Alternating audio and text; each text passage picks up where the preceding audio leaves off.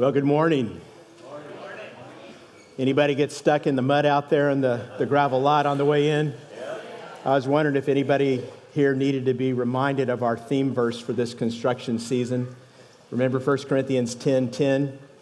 We talked about this earlier. The elders have adopted this verse, and it, it says, "And do not grumble,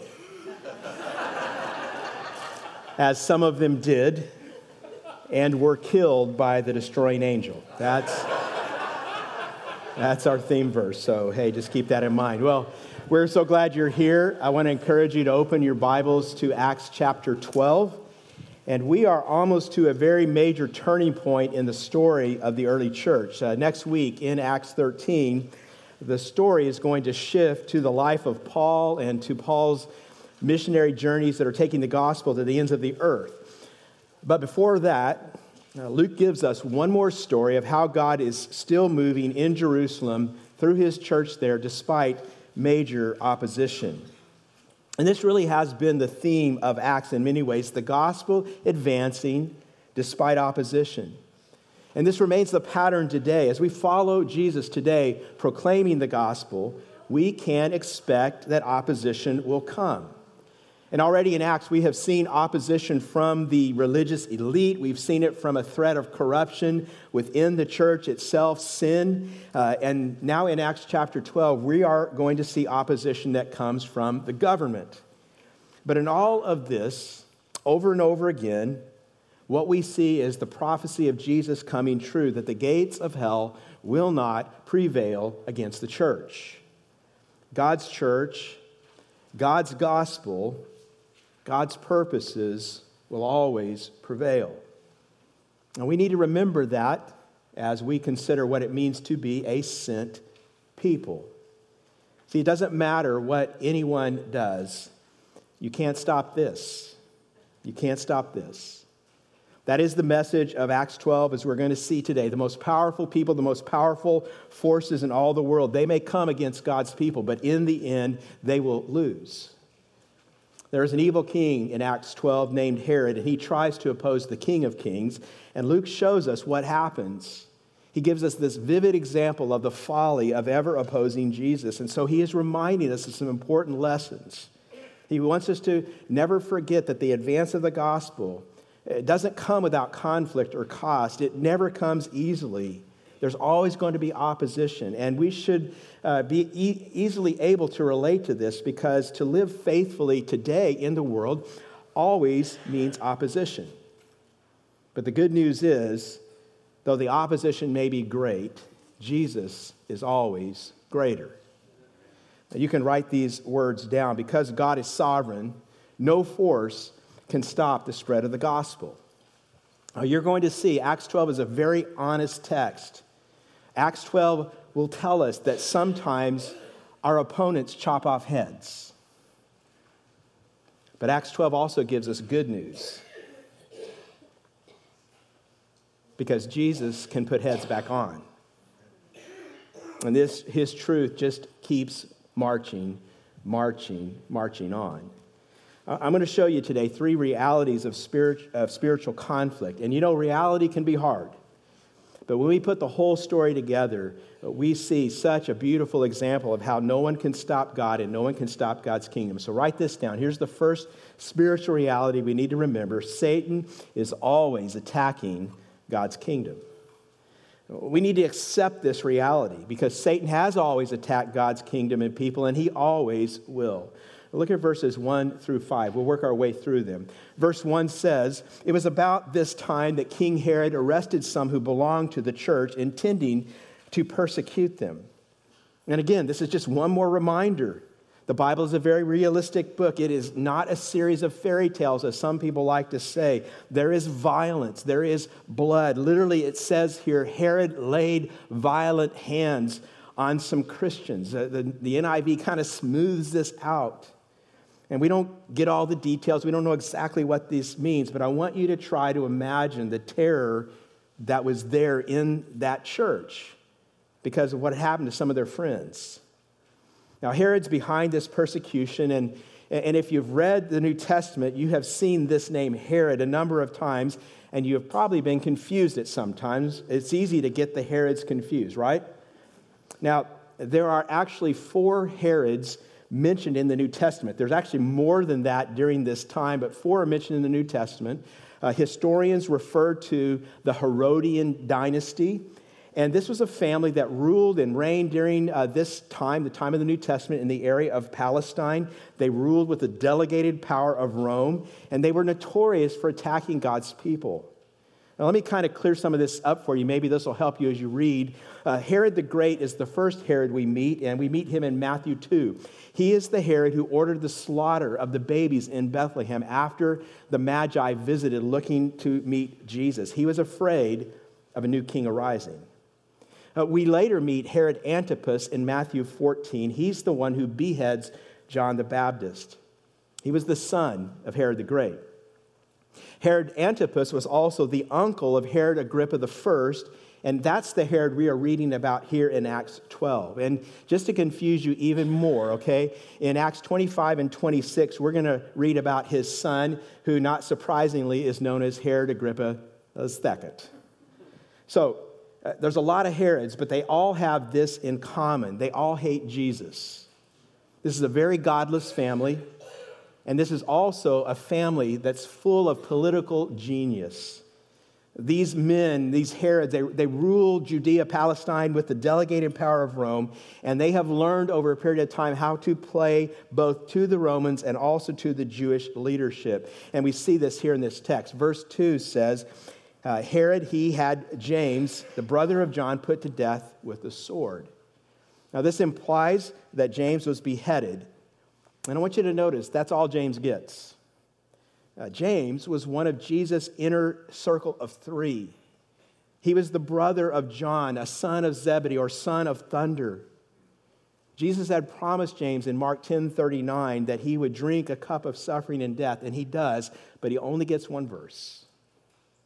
Now, there's another James that will be mentioned later in this chapter, and you need to know ahead of time, he is the pastor of the church in Jerusalem. He is Jesus' half-brother. He's also going to be the author of the letter of James. Verse three, when he saw that this pleased the Jews, he proceeded to seize Peter also. This happened during the feast of unleavened bread. Now, there was no reason for Herod to kill James. James was not a revolutionary attacking, trying to overturn uh, the Roman government. But Herod does this. He executes James because he wants uh, to gain political favor. He, he wants to assure the Romans that this little sect called Christianity will not threaten Rome. And he's also telling the Jewish people that he is going to stand up for their traditions, because these Christians are saying there's no need for a temple. These Christians, they are friends with Gentiles. And so in killing James, uh, Herod is ingratiating himself in, in both directions. And he's doing this because Herod loves power. Herod loves glory. And so he pleases people. We don't have to look very far today to find modern examples of people who suffer like this, people who are beheaded because they claim the name of Christ. I wonder, uh, will the images of ISIS beheading believers on the beach in Libya ever leave some of our minds? But Christians, we are reminded in this text, can die with confidence because, as I said, our King knows how to put heads back on. Now, Herod may have started with James, sort of like the number two guy in the church, just to put his toe in the waters, trying to gauge the reaction. And when he saw that this made the Jewish leadership happy, he decided to go to the top. And so he arrested Peter. You will notice that Herod is using a different approach than Saul. Saul went house to house. He was dragging Christians out one at a time. Herod's going after the church's leaders. He's hoping to destroy the church's morale. And there's only one thing that stops him from killing Peter. It's the Passover season. And during this time that the, the Jewish people celebrate God's uh, deliverance of his people from Egyptian tyranny in the Exodus, they didn't allow any trials to go on. They didn't allow any, any sentences to be, be carried out during Passover. Herod's probably thinking to himself, that's fine, this is even better. Now there will be a buildup, and it will be a show trial. Everybody's going to know this is going to happen, and everybody will be watching. They will all see me kill Peter. I'm going to score a lot of points. Verse four says, after arresting him, he put him in prison, handing him over to be guarded by four soldiers, four squads of four soldiers each. Herod intended to bring him out for a public trial after the Passover. And maybe you notice that's a lot of soldiers for one guy. I think Herod had heard maybe that Peter had kind of sort of developed the habit of walking out of prison. Remember that one back in Acts chapter five? And so this is all going on, but here's the question. What is the church doing during this time of great threat? I mean, one of their key leaders has been beheaded. Another key leader is about to die. Verse five says, so Peter was kept in prison, but the church was earnestly praying to God for him. This is how the church responds. And through human eyes, this might seem like a pretty weak response. I mean, is this sufficient? It seems pretty insufficient. Herod attacks with a sword, and the church counters with prayer. It is only insufficient if you think that God doesn't answer prayer. It is only insufficient if you think lightly of God himself. If you understand that there is, in the end, only one king, only one sovereign, only one Lord, then this is precisely the right response. Now, before we move to the next reality in spiritual conflict, I want to give you three applications that are very important. You can write these down. The first one is this: accept opposition as inevitable. See, the Bible, again, is very realistic, and the Bible shows us all kinds of assaults on God's people. You can just pick your tyrant, Pharaoh or Jezebel or Nebuchadnezzar or Herod or even Rome. And then you can look at the conflicts that we face even today around the world. God's people have always faced persecution. We will face persecution if we live as a sent people, and we should be surprised when we don't. I mean, it is often a sign when we don't face persecution that we're just not living very faithfully. We're just kind of blended into the culture around us. Now, Christians should never seek opposition and persecution, but we should never be surprised by it. And this is really a, a storyline in Acts. We've already seen in the first eleven chapters opposition that comes in the form of threats, in the form of intimidation, in physical beatings, even in stoning. And that's what Jesus said. Jesus was very honest with his followers. You remember in John sixteen thirty-three when Jesus said, you will face suffering in this world. But then he said, be courageous, take heart. I have conquered or overcome the world. And that remains our hope as his followers today, that Jesus has already crushed the head of the serpent at the cross.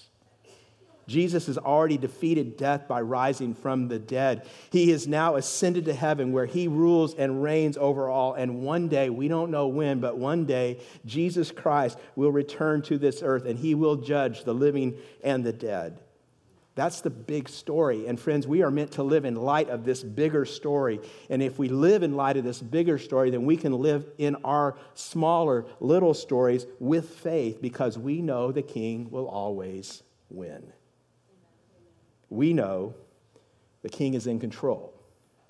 He is always in control.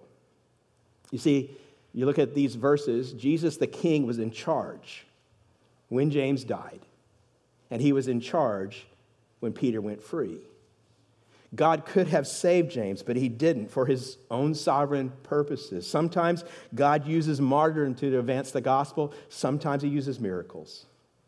And martyrdom, martyrdom can't stop the gospel because martyrs are like seeds. You put them in the ground and they grow. Jesus just finds new missionaries to replace them. You can't stop this. You can't stop this. Uh, ancient church father by the name of Jerome once wrote these words, "The church of Christ has been founded by shedding its own blood, not that of others, by enduring outrage, not by inflicting it. Persecutions have made it grow. Martyrdoms have crowned it." And so opposition is inevitable, but we do not engage in this spiritual war as victims, but as victors, because our King rules and he reigns. Here's the second application.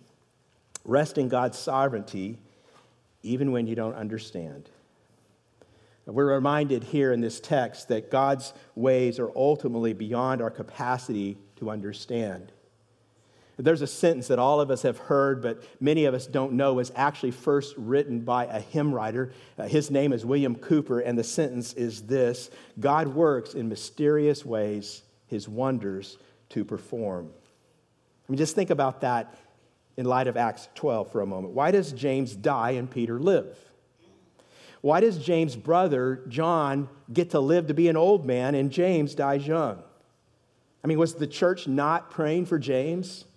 That's pretty hard to imagine, but we just cannot know the mind of God. His ways are higher than our ways. His thoughts are higher and greater than our thoughts. And we still see this today, don't we? Sometimes, sometimes people who would be amazing parents just cannot conceive. And sometimes people who are terrible parents just keep having babies. I mean, why does God sometimes answer prayers for healing and then sometimes he doesn't? Why do, as the psalmist asks in Psalm seventy-three, why do the wicked prosper and the righteous suffer, at least for a season? See, the Bible is honest about these questions, and this is a story that helps us respond to questions like these, and it reminds us that we really shouldn't get angry at God. And on top of that, it reminds us that suffering is not necessarily a sign he is displeased with us.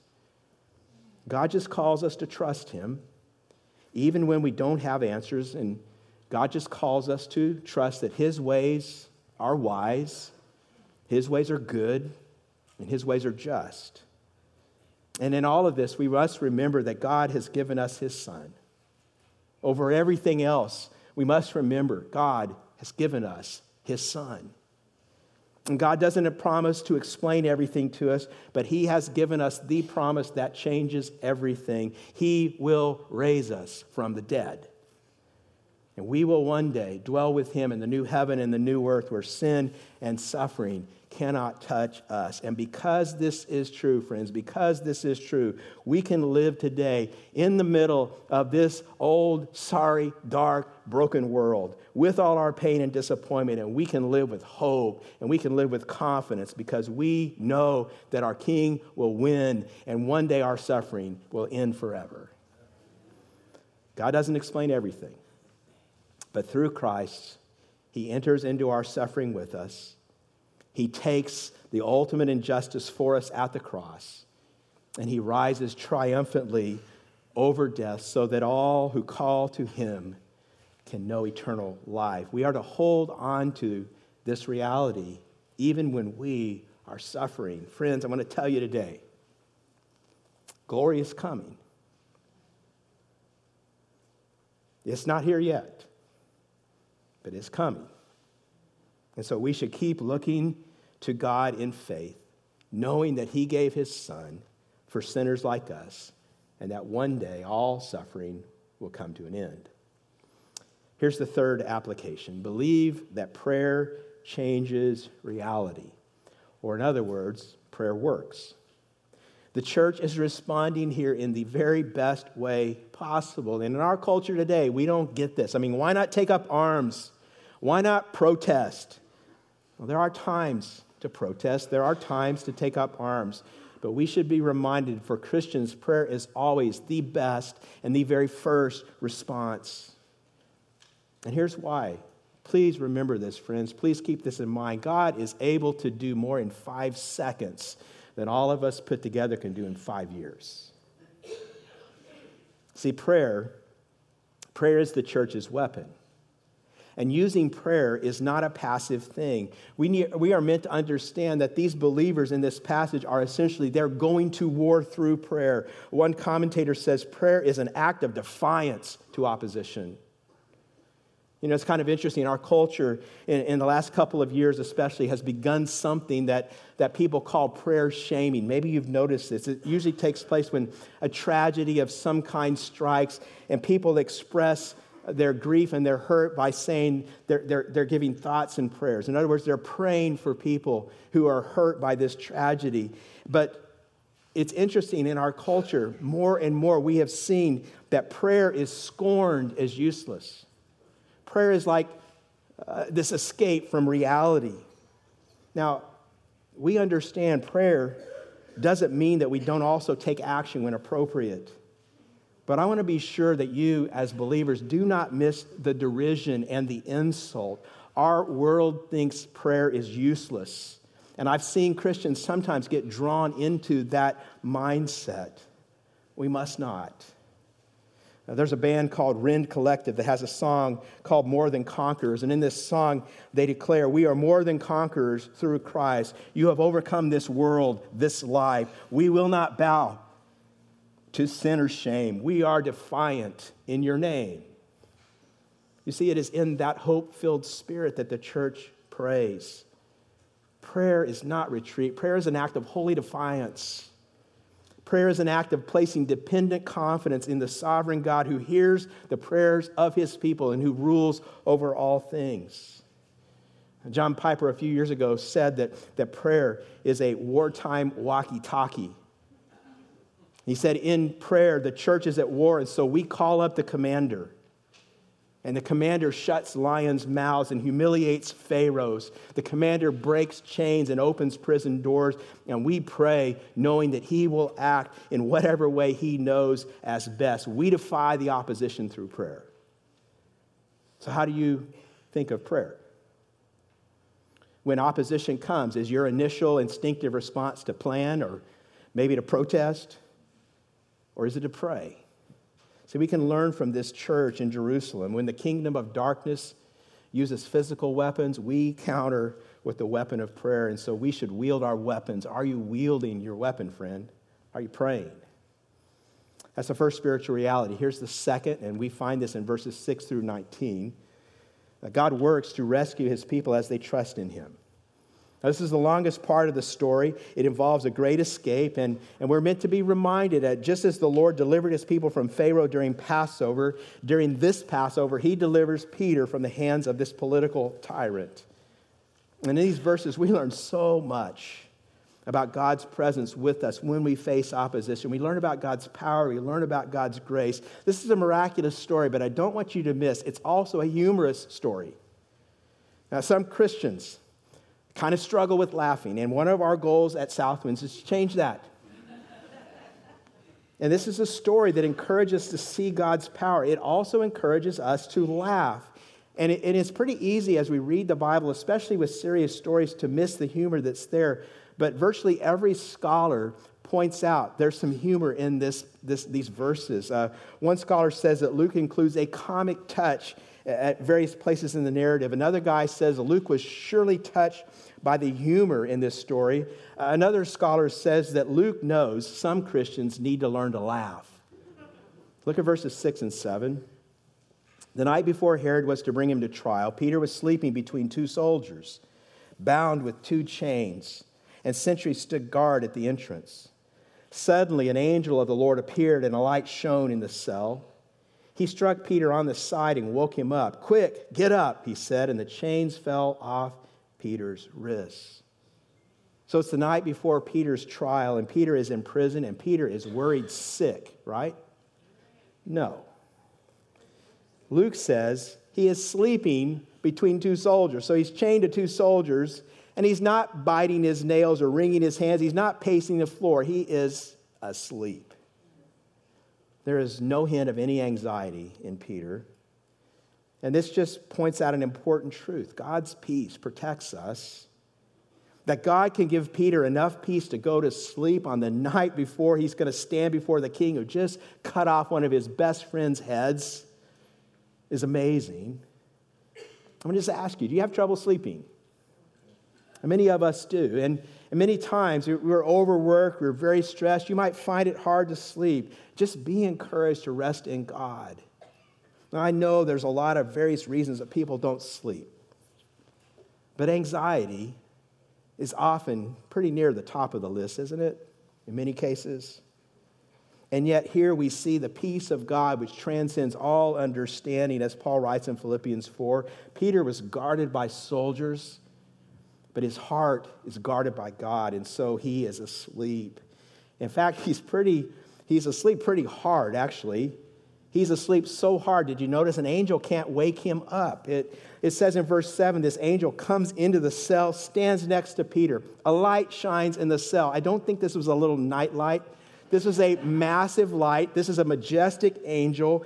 But that doesn't wake Peter up. Uh, the angel, Luke says, has to strike Peter on the side. Now, the word strike, what does that mean? Well, it doesn't mean, hey, Peter. Okay, strike means strike. He hits him hard. It's a strong word. And I wonder if Luke kind of smiled when he was collecting the accounts of this story, listening to Peter tell how it happened. And maybe Peter said to Luke, yeah, this angel was like kicking me in the ribs, telling me to get up. I mean, he hit him hard. And then the chains fall off the wrists. God's specialty is breaking chains, freeing prisoners, and he does it physically and he does it spiritually. Our God is a chain breaker. And Peter gets up. Look at verses eight through ten. Then the angel said to him, put on your clothes and sandals, and Peter did so. Wrap your cloak around you and follow me, the angel told him. Peter followed him out of the prison, but he had no idea that what the angel was doing was really happening. He thought he was seeing a vision. They passed the first and second guards and came to the iron gate leading to the city.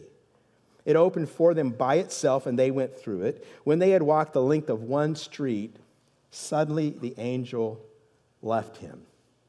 Now, what we see here is that God rescues as we rely on him. Peter is following the angel, but he doesn't understand what's going on. He's dazed and confused. He thinks he's dreaming. And what Luke is trying to get across to us is the utter passivity of Peter here.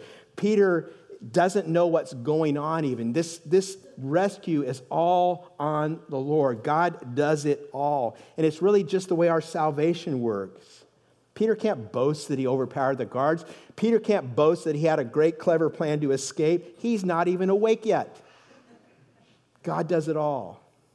And this is also emphasized when it says that the iron gate opened for them by itself. That last phrase, by itself, it translates the Greek word automate. Does that sound like anything? Uh, automatic, automatically. It just opens because God did it. It's the power of God. And Peter enters the street, and the angel walks with him for a while, and then the angel leaves. And Peter finally wakes up and becomes aware of what God has done. Verses eleven through fourteen, then Peter came to himself and said, now I know without a doubt that the Lord sent his angel and rescued me from Herod's clutches and from everything the Jewish people were anticipating. Again, this story is not about Peter's escape on his own. It is about Peter's deliverance by God. The Lord delivered Peter by sheer grace, just like we are saved by sheer grace, through faith, not of our works, so that no one can boast. See, God takes great delight in setting prisoners free.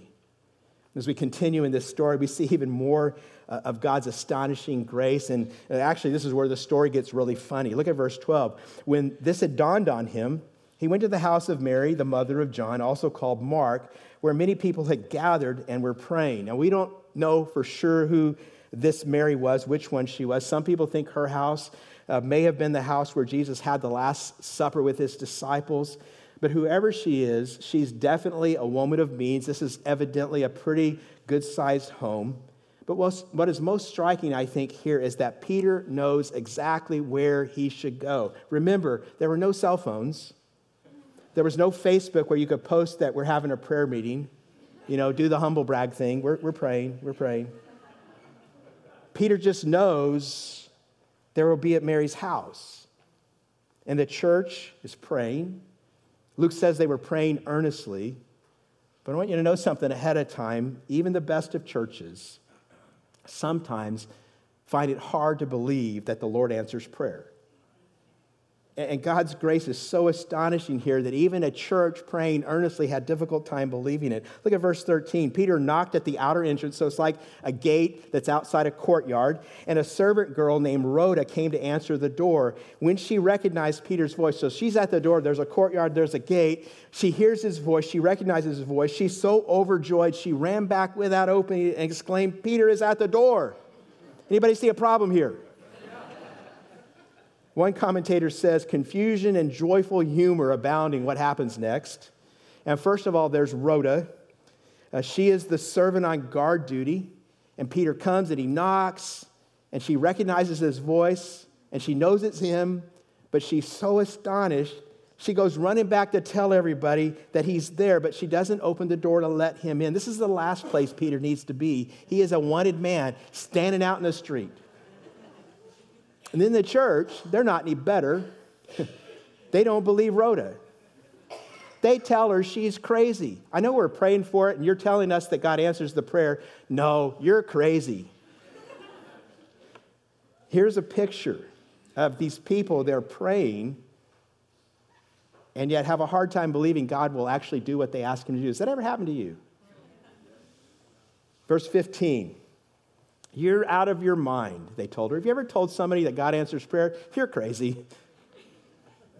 When she kept insisting that it was so, they said, it must be his angel. So they don't even go look to see if she's right. They start a theological discussion. But Peter kept on knocking, and when they opened the door and saw him, they were astonished. So two responses. They think Rhoda is crazy. You know, like, Rhoda, the stress is really getting to you. Get a grip. Get back to praying, Rhoda. But she keeps insisting, and then they go theological. This must be Peter's guardian angel. So Peter's outside knocking, and they're standing around having a theology discussion while the answer to their prayer is already out there waiting for them. And Peter just keeps knocking, you know, knock, knock, knocking on heaven's door or something like that. And, and they finally open the door, and they see Peter, and Luke says they were astonished. Now, I don't think we should be too hard on these people. They were human just like us. And part of what may have been going on is they knew that God doesn't promise miracles every day. I don't care what you heard on T V. And so we should give them grace. But we should also find some encouragement here, because this tells us the king is alive. And he really does answer prayer. And he really does respond and get involved in our lives. And so they finally get it. They see what God has done, and they, they bring Peter in, and they erupt with such astonishment and joy. Peter has to tell them, be quiet. I mean, like, this is, he's a wanted man. It's the middle of the city. Somebody's going to hear. Verse seventeen, it says, Peter motioned with his hand for them to be quiet and described how the Lord had brought him out of prison. Tell James and the brothers about this, he said, and then he left for another place. And this tells us that God's power is always enough. You know, you, you can't keep any prisoner in chains when God wants to free him. God loves, delights to answer prayer. This story, I think, reminds us of Ephesians three twenty, which all of us ought to write down on the sheet where we have our prayer requests, that God, our God, is able to do exceedingly above, more beyond all that we can ask or think or even imagine. This is a passage that just elevates our, our thinking about what God can do. It should encourage us to bring great prayers to our great King. And I just wonder, maybe they were praying like smaller prayers, you know? We do that. Maybe they were saying, just give him strength to endure this trial, Lord. Or, Lord, please let Herod offer a lighter sentence. But whatever they were praying, the Lord graciously decides to blow their minds and answer in the best way possible, set the prisoner free. We should pray prayers that honor God for who he is. You know, everybody knows the song that John Newton wrote, Amazing Grace, but maybe you don't know some of his other songs. He wrote quite a few. One of my favorite songs and some of my favorite hymn lyrics anywhere are these. John Newton said, "Thou art coming to a king, large petitions with thee bring. For his grace and power are such, none can ever ask too much." Do you pray like that? Do you pray like that? Before we move ahead, just notice two other pieces of information from the last part of verse seventeen. Uh, first, Peter gives God all the glory, and then he says, tell James and the brothers about this. This is a small detail, but it, it tells us about the leadership of the church in Jerusalem, that James was considered to be the leader. We'll see this more in Acts fifteen. Peter then leaves for another place, and I want you to also notice that he is using practical wisdom here. God's done a great miracle, but Peter's not going to start relying on God to give him a miracle for everything. He is a wanted man, and so he uses wisdom. He flees from the king. And here's the thing. It is possible to do both of those things. You can believe that God is God and he can do whatever he pleases. And you can also believe that God gives us minds and he wants us to use them and he wants us to be wise. Peter does not run back to the guards and stand in front of the gate, you know, doing this, you know, singing, you, you can't touch this. He uses wisdom even as he trusts in God's power. Verse eighteen, in the morning there was no small commotion among the soldiers as to what had become of Peter. After Herod had a thorough search made for him and did not find him, he cross-examined the guards in order that they be executed. Herod's hot, and this seems brutally violent to us, but this was normal operating procedure in this time. If Roman law said if soldiers didn't secure their prisoners, they died. Now, such brutality aside, I am just struck by just the tenderness and the childlike wonder that this story elicits. This story should fill all of us with an unshakable confidence in the King. It, it should encourage us to be like a child, to have childlike faith in our Father who is in heaven. And some of you may have come here this morning and you need to hear precisely this. We need to believe like a child. We need to pray like a child. We need to sleep like a child. We need to laugh like a child. Why? Because our Abba is the sovereign Father over all things. And he breaks chains and he frees prisoners, and he humiliates bullies, and we can trust him, and we should pray to him, and we can rest in the peace that he gives freely to all his children. He is amazing. He is amazing. Here's the last reality, verses nineteen through twenty-four. And never forget this, God always has the last word. Amen. Well, what happened to Herod, this earthly king that opposed the kingdom of Christ? We know what happened to Peter. He's free. He's delivered. Look at the second half of verse nineteen. Then Herod went from Judea to Caesarea and stayed there a while. He had been quarreling with the people of Tyre and Sidon. They now joined together and sought an audience with him, having secured the support of Blastus. By the way, just to share this with you, wonderful name for a child, if anybody's going to have a child, you know, Blastus. He'll never know if you're happy with him or mad at him if you name him that. But this guy Blastus is a trusted personal servant of the king. And they asked for peace because they depended on the king's country for their food supply. So Tyre and Sidon are coastal towns. They depend on uh, the regions inland a little bit where Herod was ruler for their food supply. And, and they'd been in conflict and they want to end that conflict. And Herod loves to be depended on, loves to be seen as glorious. And so they come to Herod and they ask for peace. And verse twenty-one says, on the appointed day, Herod, wearing his royal robe, sat on his throne and delivered a public address to the people. Now it's interesting, we actually have a separate Uh, account of this in the uh, the annals written by the, the Jewish historian Josephus. He tells this story, and he tells it very much like, like Luke does, but he also adds some more details. He says it was in the, the theater in Caesarea, so lots and lots of people were there. And, and Josephus says that Herod's, uh, Herod's royal robes were, were silver robes that, that glistened in the morning sun, and everybody saw it, and they were awestruck, and Herod loved it, and he sat down, which is what you did back then before you spoke. And he delivers this public oration. In verse twenty-two, they shouted, "This is the voice of a God, not of a man." Now, of course, they were just using flattery. They didn't believe that. They just wanted food. But they knew what Herod wanted. Herod wanted glory. It kind of reminds me of the scene in the first Avengers movie where Natasha, the Black Widow, makes a comment about this battle going on between Loki and Thor, and Captain America is about to leap out of the Quinjet, and she says to him, "I'd sit this one out, Cap. They're basically gods." And he replies, "There's only one God, ma'am, and I'm pretty sure he doesn't dress like that."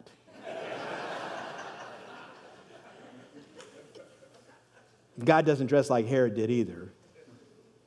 And Herod's problem, it's the problem that all of us have. It's the problem that's pervasive in our culture, the problem of self-idolatry. You see, for all of us, it's true for you and for me, the heart of sin is rebellion against the authority of God. We don't want to submit to God's word. We want to be gods. We want to do what we want to do. We want to think the way we want to think. And Herod is just putting on display the arrogance of mankind. But we're reminded here, Jesus will always have the last word, because everyone who exalts himself will be humbled. You may boast for a season, but God always has the last word. What happens to Herod? Verse twenty-three, immediately, because Herod did not give praise to God, an angel of the Lord struck him down, and he was eaten by worms and died. So earlier in this chapter, an angel strike Peter, struck Peter to wake him. Here, an angel struck Herod to kill him, eaten by worms. And the point is so obvious. All those who oppose God will lose. When they oppose his kingdom, they lose. When they oppose his truth, they all eventually lose. You know, though the Lord doesn't always settle accounts immediately, he always does in the end. Now, Josephus, in his, his history, provides a natural human explanation of what happened. This is what he writes. He says, a severe pain arose in his belly, which became so violent that he was carried into his palace, where five days later he died. And it's interesting, the doctor, the physician Luke, doesn't tell us about that. He goes to the ultimate reason why it happened, and it's this: God judged him. Why did he die? Because he did not give God the glory. Herod was a glory seeker. And friends, you are made for glory, but just not your own glory. You are made to behold the glory of another. The Bible is very clear. God will not share his glory. Herod wanted to be God, and yet he is weaker than a worm.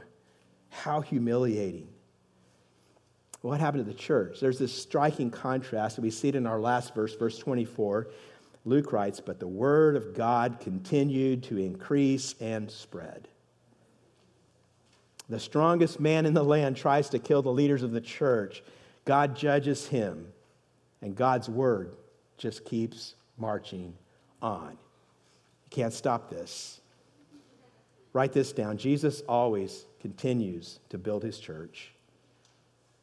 His word crosses continents. It crosses centuries. Here we are today. I mean, just think about this. Here we are today in Tracy, California, two thousand years later, listening to the word of God, because the word of God cannot be stopped. The world's opposition is great, yes, but the King is greater.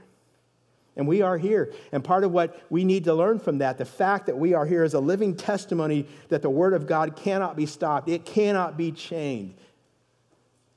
It reminds me of Luther's famous hymn. You know it, "A Mighty Fortress Is Our God." Some of the words say, the body they may kill, God's truth abideth still. His kingdom is forever.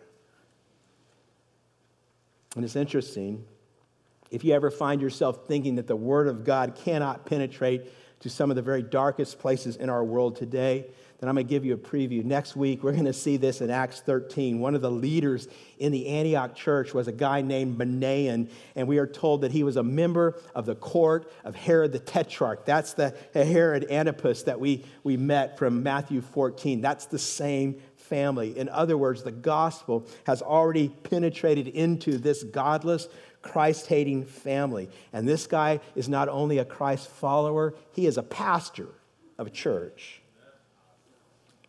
I don't know, maybe you've come here today as someone who feels some hostility toward Christianity. Maybe somebody dragged you here, you don't even want to be here. Or maybe, maybe you're just here and you feel kind of different, indifferent, and uninterested in religion just in general.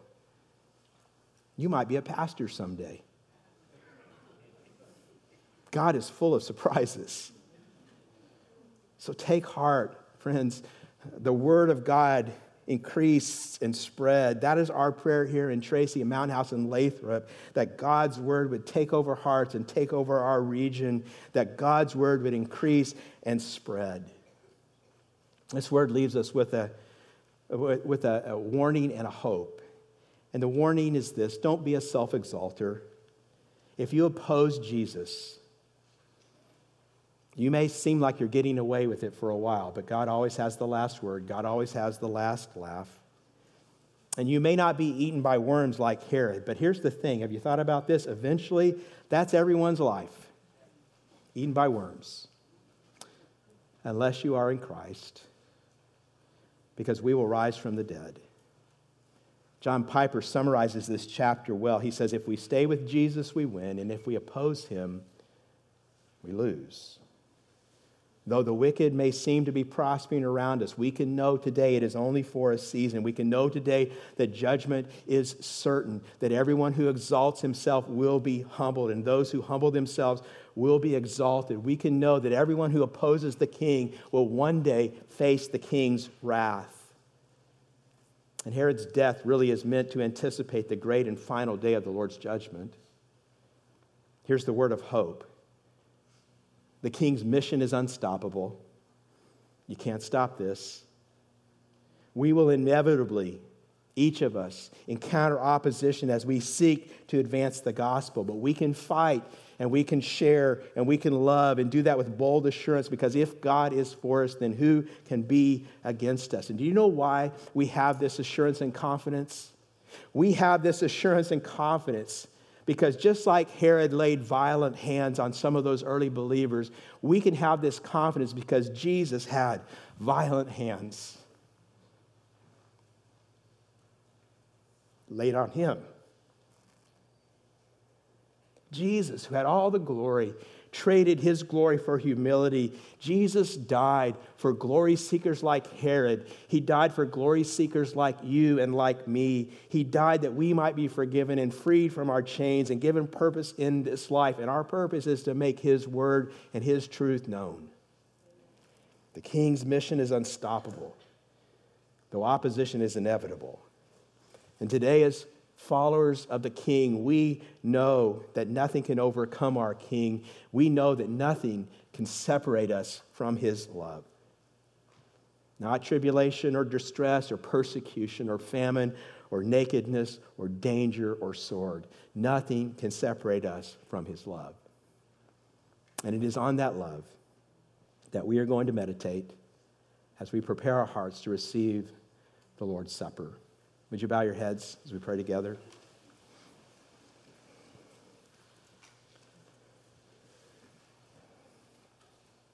Father God, what hope you have given us in your word. And Lord, we, we see that your word is both timeless and timely.